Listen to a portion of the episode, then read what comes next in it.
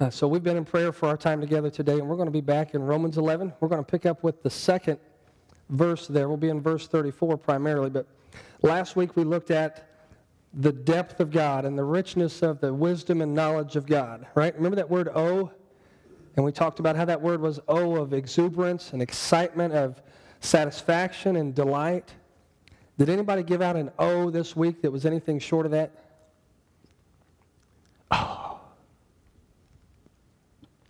I thought of you guys on Monday. I was headed to, uh, to teach, going down Pontoon Road, and all of a sudden the red lights start flashing and the arms start falling down. And, exactly what I did was, oh. And I just started smiling. I was like, this is exactly what we just talked about yesterday, right?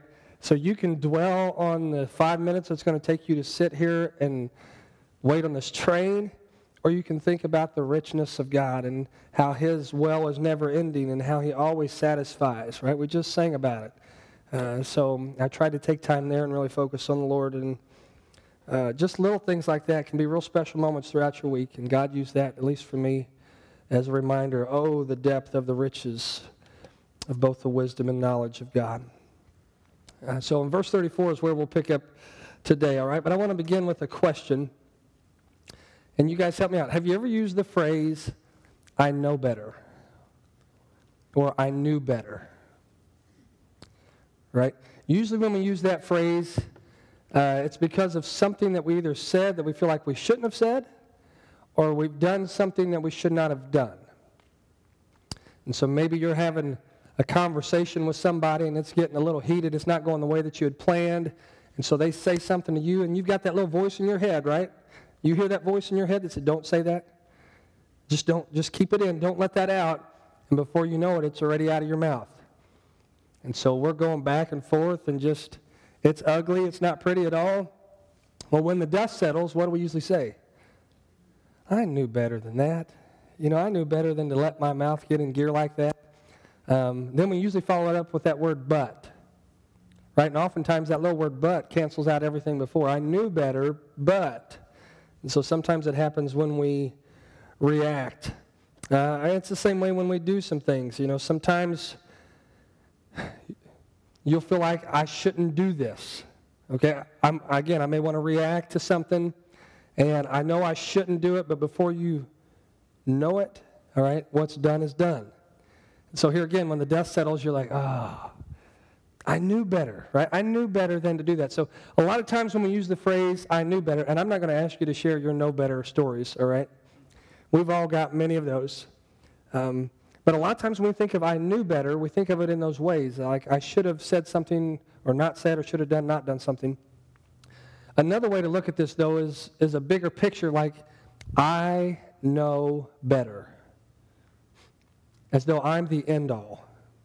I know better how to live my life. I know better how to make right choices for me. I know better how to use the resources that I have my time, my money, uh, my experiences, my ability. I know better how to use the gifts that I have, and we could go on and on here. Really, what we're saying is, we wouldn't come out and say it this way, but we're saying we know better than God. Now, how often do you shake your fist at heaven? How often do you point up and say, I told you I knew better than you did? Now, we don't do that in those ways. But when I don't consider God, when I have money in my hands, when I don't ask Him, How do you want me to use this? You know what I'm saying? I know better. The Father's the giver of every good gift. He's given us a good gift, given me a good gift. And when I don't consider Him or ask Him what I'm thinking is, I can figure this out on my own. I know better than God what to do with what He's put in my hands. Right? And so doing, we take a posture against God that makes us look as though we do know better. Well, that sounds like a pretty foolish way of thinking, right? Hopefully it does. And we'll see today that that is a foolish way of thinking, and we'll see what our response should be in light of someone who has all knowledge, who needs no counsel. All right? Devotion is what we'll be after today.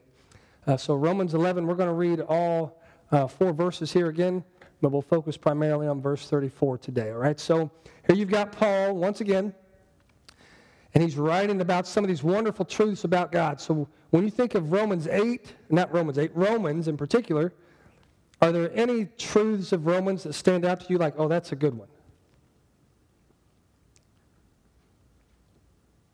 Is there something in Romans? I mean, when you think of the book of Romans, what do you initially think about?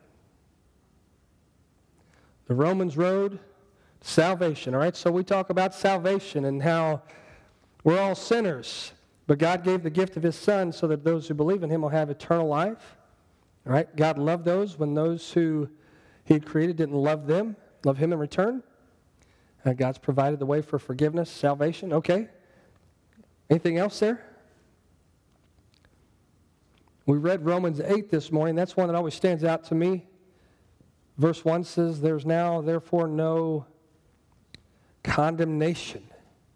Right? So you're no longer condemned. Uh, and that's, that, I don't know why, but that just resonates with me. You're no longer condemned. Quit condemning yourself. Right? Quit reminding yourself of what you once were and think about how God is defining you now. You're no longer condemned. That stuff doesn't own you. So you've got all sorts of wonderful truths in here. We become the children of God. The Spirit of God comes to dwell within those who believe. How there is grace and mercy for all, and how there is this response of faith that's just that's the only thing necessary to lay hold of Jesus Christ and everything that he has purchased for us. So as Paul writes this out, again, his heart is just rejoicing. And so before he gets to chapter 12, or to that part of his letter, he puts in this little doxology. Right? Just this little chorus of praise to God for all these wonderful things that God was just birthing through him through his spirit as he's writing. And so he writes and says, Oh, the depth of the riches of the wisdom and knowledge of God. How unsearchable his judgments and his paths beyond tracing out. Who has known the mind of the Lord? Or who has been his counselor? Who has ever given to God that God should repay them? For from him and through him and for him are all things. To him be the glory forever. Amen. And so today we're going to look at verse 34. Next week, 35. We'll finish here January 28th uh, as we consider this benediction for the year. And as this was growing sweet in Paul, my prayer for me and my prayer for us together is that this would be something that would grow sweet in you as well. As you think about all the things that God has done for you, that your heart would consistently resound with the oh. Oh, the depths. Oh, the riches. Just a complete dependency, a confidence, a trust in His provision, understanding that everything ultimately is for His glory.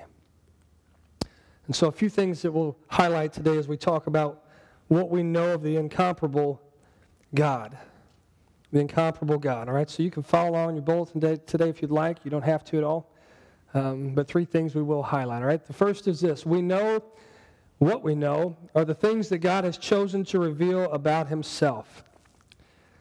We know of God and we know of ourselves in God the things that God has chosen to reveal, and when it comes to knowing Him, the things that He has chosen to reveal about Himself. So, initially, this text tells us there is a God, and this God has all knowledge, and He's the only one who has all knowledge. And we'll hit that in just a minute. Everybody else only knows what has been revealed. Beyond that, we don't have the ability to understand or know anything else. And so, what that means is there's a complete sufficiency within the Godhead Father, Son, Holy Spirit, everything that's necessary is found there.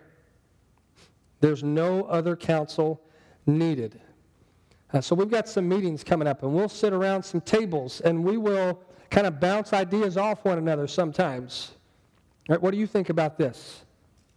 Right, what do you think this will cost? And we'll say, hey, let's put a committee of people together, and maybe they can look a little bit further into that and bring some information back to us and help us make a better decision, right? Like sometimes we think having more people around the table makes for better decisions, more wisdom. Well, the round table of heaven has three seats and they're forever occupied. Right? They will never be unoccupied. Father, Son, Holy Spirit sit there. They are the counsel within themselves, and everything that's ever needed to be known or everything that can be known is found there. And for you and I, this is such a foreign concept. Everything that you and I know is because of somebody else. Who taught you to tie your shoes? Did you do that yourself? Who taught you how to eat? Who helped you learn how to walk? Or who taught you your letters and your numbers? How to add them and then subtract them? How to put them together to make words?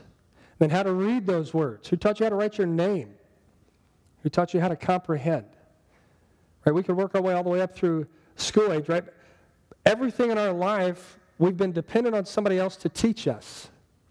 And still yet we read after other people who may be a little bit further up the road in us in our profession or as people of faith, and we learn from them.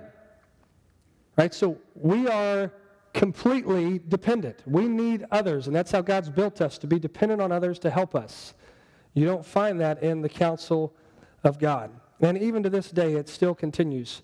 People that own businesses, CEOs of businesses, they may make some, some decisions by themselves, but typically they surround themselves with people, advisors, who can help them make good decisions.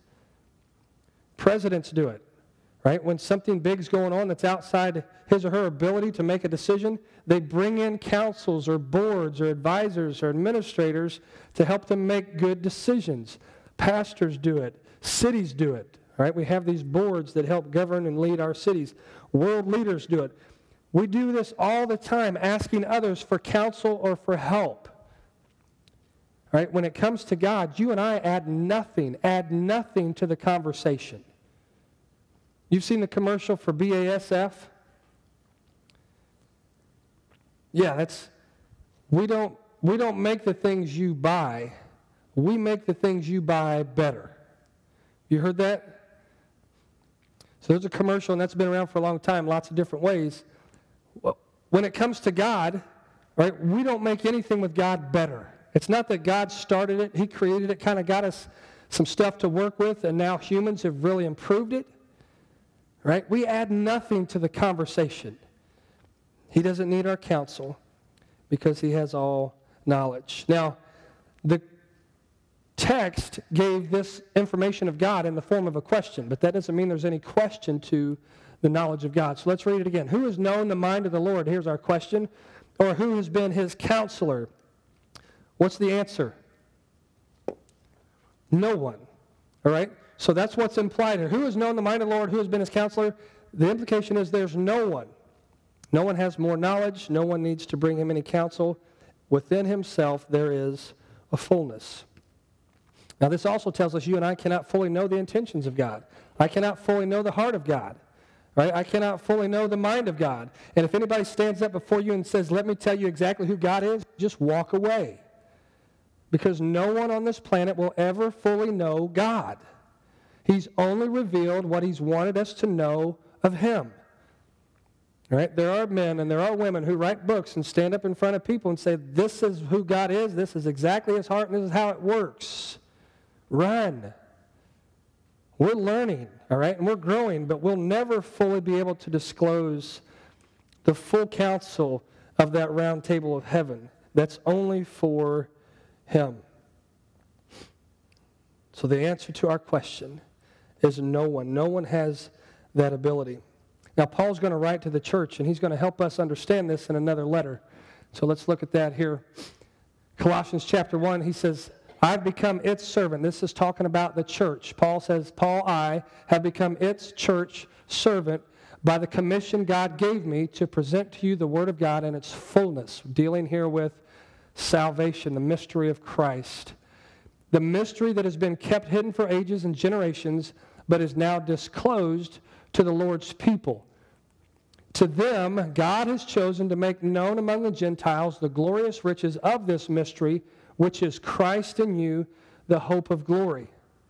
Okay? So there was a time on this planet not too long ago when people walking the planet didn't have access to the information that you and I have today. They didn't know that the sacrificial system was going to end in Jesus Christ. Right? They didn't, they didn't understand how that all worked. And so they had a limited amount of information, and they were acting in faith on what God had revealed to them at that point. Now, when Jesus comes, Paul says, what was hidden, the mystery is now being disclosed, it's being revealed. So further revelation came as God took on flesh. And in so doing, we gained a better understanding of who God is. But that's still yet to leave us short. We don't fully know God, nor can we fully understand Him. We'll only know what He has chosen to reveal. Okay? And so in this, we see only God knows everything. Our job is to trust in the everything that the God knows. All right, the thing that God has chosen to reveal about himself initially is what we know. This is a progression today. Number two, we know the things of God because of his indwelling spirit. The things that we know of God that resonate in our heart are not because somebody paints you a pretty picture, stirs your heart, manipulates your emotions, and gets you to think a certain way about God. Anything that is deep seated in you that brings you peace or hope or courage or confidence is spirit given. I cannot give you courage. I can tell you over and over and over again don't be afraid. But until that is planted within you, you're going to be afraid, and so am I. So, this is the work of God, the work of the indwelling Spirit. So, when it comes to Scripture, anybody can learn names. People that don't believe in God can tell you names in the Bible, they can tell you dates, they can give you information. The difference between that transforming a person and not is the indwelling spirit. And so some people look at it and they just discredit it as foolishness. Others look at it and say, This is my life. And this speaks to me. This encourages me. What's the difference? Is it because we're more sincere and they're not? No. It's the indwelling spirit that takes truth and illuminates it or brings it to life in the life of a person. It's the spirit's job to bring understanding. Okay? Teachers have a role to play. God's gifted people to do all sorts of things. One of the things he said, I'm going to gift people to do is teach. However, teachers don't change people, spiritually speaking, here. Teachers share what's been entrusted to them, and then it's the Spirit that brings understanding. And so let's look at this then from another text of Paul's. This will be in 1 Corinthians chapter 2. And this connects with our, our Romans 11 passage as well. He says, These are the things God has revealed to us by His Spirit. The Spirit searches all things, even the deep things of God. You see any connection? What was Paul saying in Romans 11? Oh, the depth of the riches of both the wisdom and knowledge of God. Here he says it's the Spirit of God that searches those deep things that's going to help bring light to those who believe. For who knows a person's thoughts except their own spirit within them?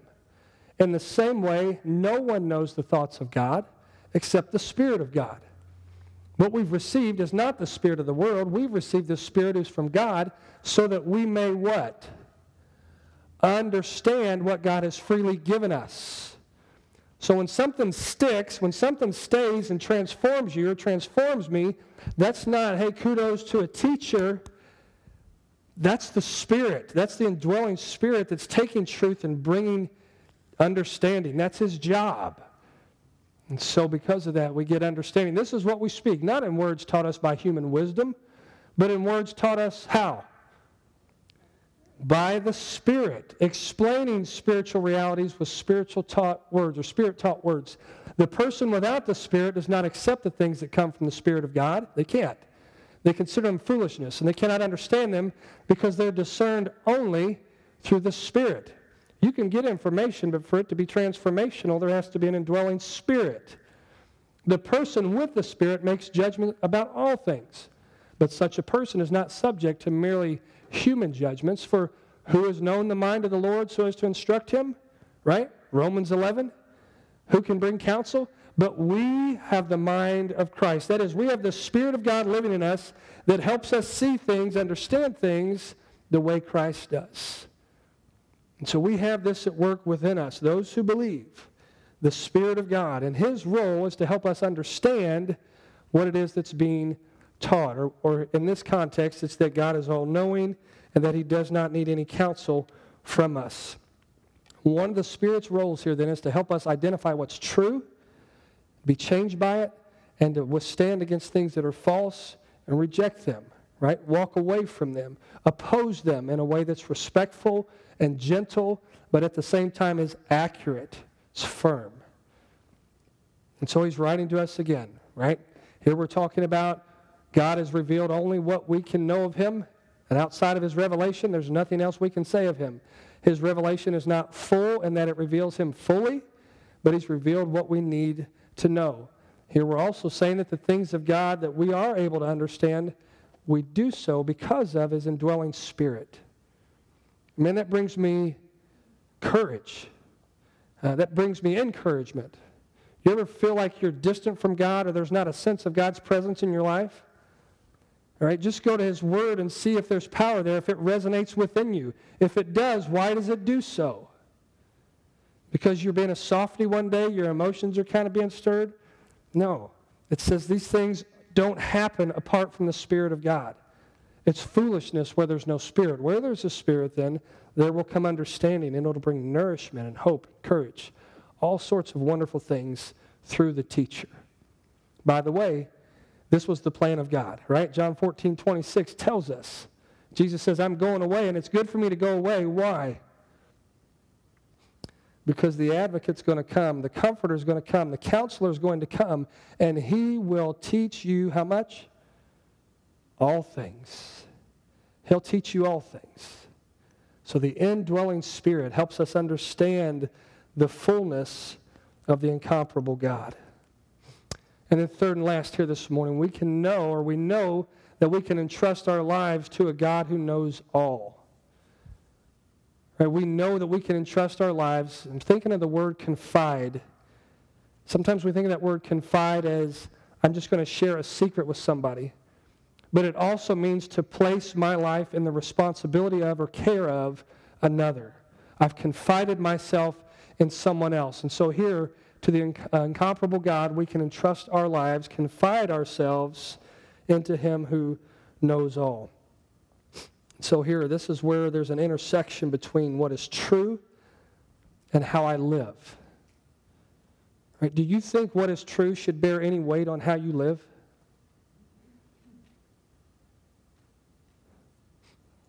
Right? This is where we get back to our phrase, I knew better. Right? Sometimes we have the right information, I just don't live in light of that right information. Right? Where truth intersects with my life being entrusted there, now we find ourselves valuing, as we should, the incomparable God. And so if God is all knowing, for me to trust myself is just what? Trust yourself, don't trust God. What's that sound like? That's foolishness, right? If God's all knowing, why would I trust myself, somebody that's not all knowing? If God knows you and I better than we know ourselves, why would we trust ourselves to determine things for our life rather than to trust our God? It's pretty foolish. You know, if, as we sang today, if God knows our name, if we are fully known by God, then we should be able to say we fully trust Him. This is where, again, the truth that we know God is all knowing. No one brings knowledge to Him, no one brings counsel to Him. If that's true, where my life intersects there, there should be faith, there should be trust. I should live out this truth. And so, even when I don't understand, I trust knowing that God understands. You ever have something happen in your life, you go, man, this just doesn't make sense. This just doesn't add up. This is dumb. Maybe somebody's made a poor decision and it's just affected you, and you're thinking, this is wrong. Does God have full knowledge? Did he just take a lunch break? Don't misunderstand me. We can mess things up. People, that is. But it never messes up the knowledge of God or the counsel of God or the plan of God. And so I can rest in or trust in this all knowing God. Even when I don't understand why this is happening, I can trust in someone who knows why things have happened as they have. So if God truly knows everything, I don't need other counsel. Or I don't have to try to counsel myself, rather. I can trust in Him. So as I pray, How should I pray? You know, sometimes we pray as though we're the fourth chair around that round table of heaven. Right? Hey, God, if you're listening, let me give you just a little advice. If I were you, this is how I would work. In my situation, if this is how it pans out, that would be the best thing. Right? And so we pray. I pray sometimes to God like he's sitting there just with a pen and paper, like, please tell me what I need to be doing today because I don't know what to do. As though I'm bringing counsel or advice to God. You know, Jesus is kind of like that in the garden. And so he's taught us it's okay to start there. We just can't end there. If there's another way to bring about the salvation of people, let's talk. But if not, right, not my will, but yours be done. That's the main thing. So nothing wrong with, with praying a prayer. God, if this would work out this way, oh, I'd love you more than I ever have. I'd praise you more than I ever have. I'd just be so excited. I think it's so right if it worked out this way. But if it doesn't, I'll praise you more than I ever have. I'll love you more than I ever have. And I'll trust your ways more than I ever have right? Where life intersects with truth, it takes faith sometimes when we don't understand why things don't work out as we have prayed. You know, if God truly doesn't need any other counsel than himself, then I can entrust my struggle to him. I can entrust my suffering to him. I can entrust my broken heart to him. I can entrust you put it, you fill in the blank. Any of my fears, I can entrust that to him if he knows better. Because he knows exactly what is going on in my life. So even if I can't see beyond the moment, my God can. And even if I can't see how this, in my mind, bad, works out seemingly for good, my God can. And so I can entrust my life to him. Because he's the God who knows all. Right? I've walked with him up to this point. I've trusted him up to this point. He's not brought me to this place to cause me to cower, to be trampled by my fear, to be discouraged, to be battled to the point where I just throw up my hands and say, I quit, I'm beat. I'll never win this. No, we can keep trusting even in the midst of all these things. That's why Solomon wrote these words. He says, Church, trust in the Lord. And do that with all your heart. And don't lean on your own understanding. In our context today, we say, trust in the Lord because you don't know better. You might think you know better, but you don't. And then if you'll do this, trust in the Lord, if you'll submit to Him with all your ways, then He'll make your path straight. You say, oh man, we've taken a wrong turn here. Is God all knowing? That doesn't mean bad things don't happen. But there's still a plan. And we can still trust. And we can trust with greater hope than we've ever had. And we can look with greater expectancy, knowing that the God who was faithful past, that past grace, he's also got future grace. And it's ready to meet us later today. It's ready to meet us right now. It'll be ready to meet us with whatever we face this week. It's just ready and waiting on us. So we can trust our life, entrust our life, confide ourselves in a God who will make our paths straight. You know, I'm guilty of this. When I first read and studying for this message here, uh, well, for the series here, the first phrase that came to my mind was, I know better. And I'm so guilty of acting in ways like that sometimes. Like, you ever have to go back and apologize to God? God, I'm sorry. I just took off and made a decision. I didn't even think about you. I just thought this was the right thing to do. I thought this was how it would best work out. And maybe it worked out okay or maybe it didn't. But I lived as though I didn't need I didn't need God. Like I had enough counsel within myself to make a better decision. So if you ever think you know better, I just want you to know you're not alone. Remember the fishermen? They thought they knew better. Fishermen tend to think they know better, right? We're a strange breed in that way. But Jesus was teaching a crowd of people one day. They were pressing, pressing in on him so much. He said, Hey, Peter, can I get in your boat? Will you just set out a little bit? I still want to teach the crowd, but I'm going to end up standing in the water. Can I just get in your boat? Okay. So Peter and the guys been out fishing all night, caught nothing. They were cleaning their nets, getting ready for the next night to go fishing. They would have went home to, to rest. Jesus finishes his teaching, and then what's he say to Peter? He says, Peter set out to the deep. Let me take you somewhere, and let me take you there in a way that you can't get there on your own. Let's set out to the deep. The deep things belong to God. Oh, the depth of the riches and wisdom of God.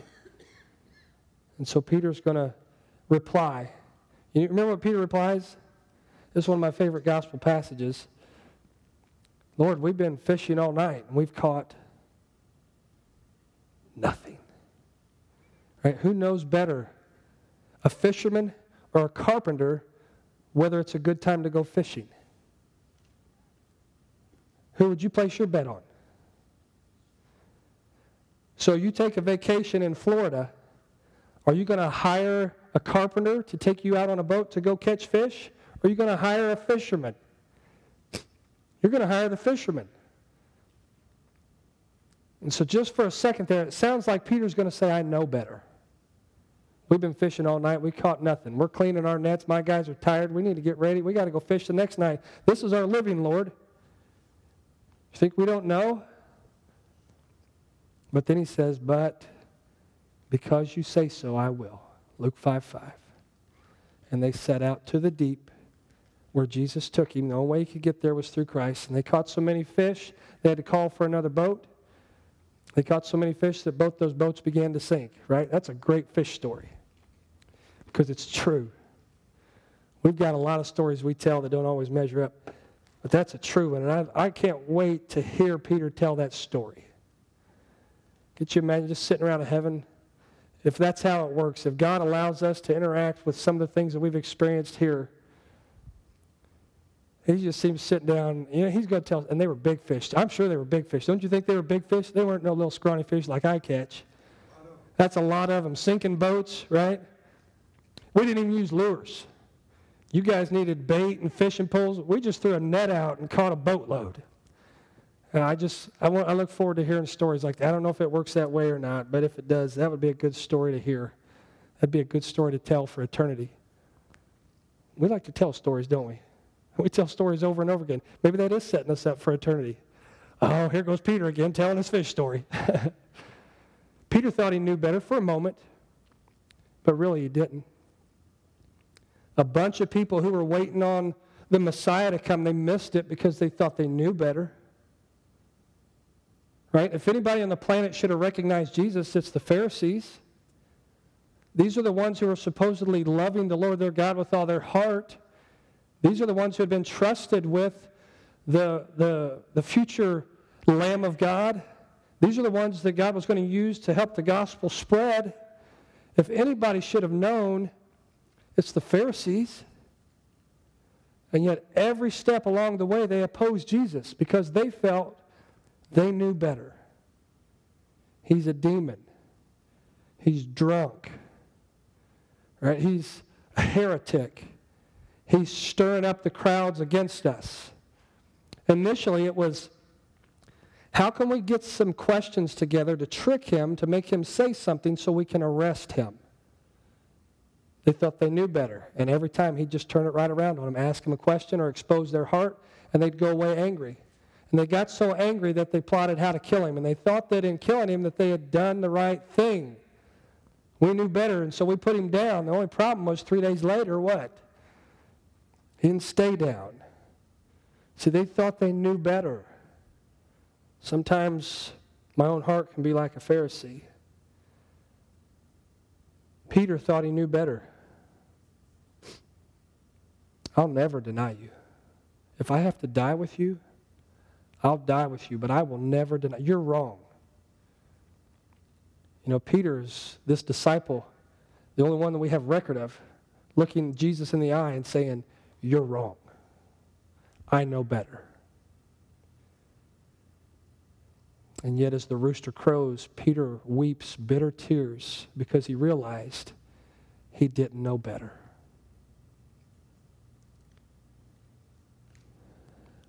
God knows, and God knows best. Therefore, without hesitation, we can trust today everything that we have, all that we are, into the care of God. We can entrust today. I can rest there with confidence. He knows. So I don't have to pray to try to prod him along. Come on, God, if you just answer this way, I think it's really the right thing to do. What can really happen then? I can let the truth of an all knowing God who doesn't need my counsel silence the opposition in my own heart so that I can just trust that whatever I have to deal with, my God knows about it and He knows better than I do how to deal with it. And so we entrust all that we have and all that we are to the incomparable God.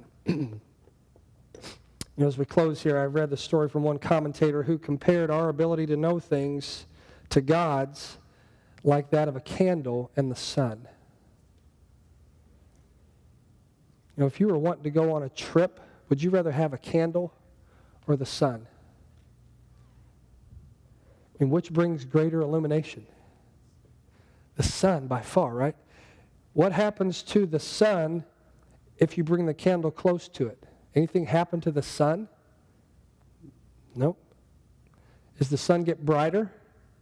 We have better understanding because the candle's there? What happens if you move that candle just a little bit closer to the sun? It just melts because the candle is nothing compared to the sun. See, sometimes as a candle, we say, I know better. I got my little light, like I can see things perfectly clear. What the sun says is, I know best. And so you can trust me. So Paul writes here and says, Nobody has knowledge like God does. He's got all of it. No one has the ability to counsel God because he knows what's best, always, every day. No one can add to anything that God has made known. And so maybe today my prayer, maybe your prayer just needs to be just a prayer of dependency. I don't understand. Maybe I'm heartbroken, I'm struggling, I'm afraid, I'm worried, I'm worried. I need some clarity for a next step.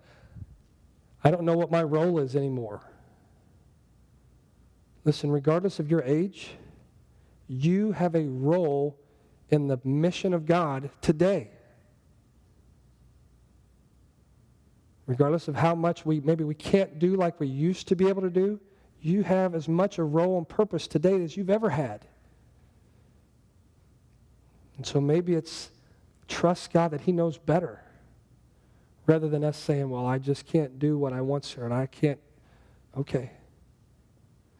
Let's just entrust our lives to the one who knows best and trust that he'll lead us or guide us in the ways that further his work. Maybe today is just a prayer. God, I'm going to trust you rather than being your advisor. And so rather than offering you my advice, I'm just going to pray your will.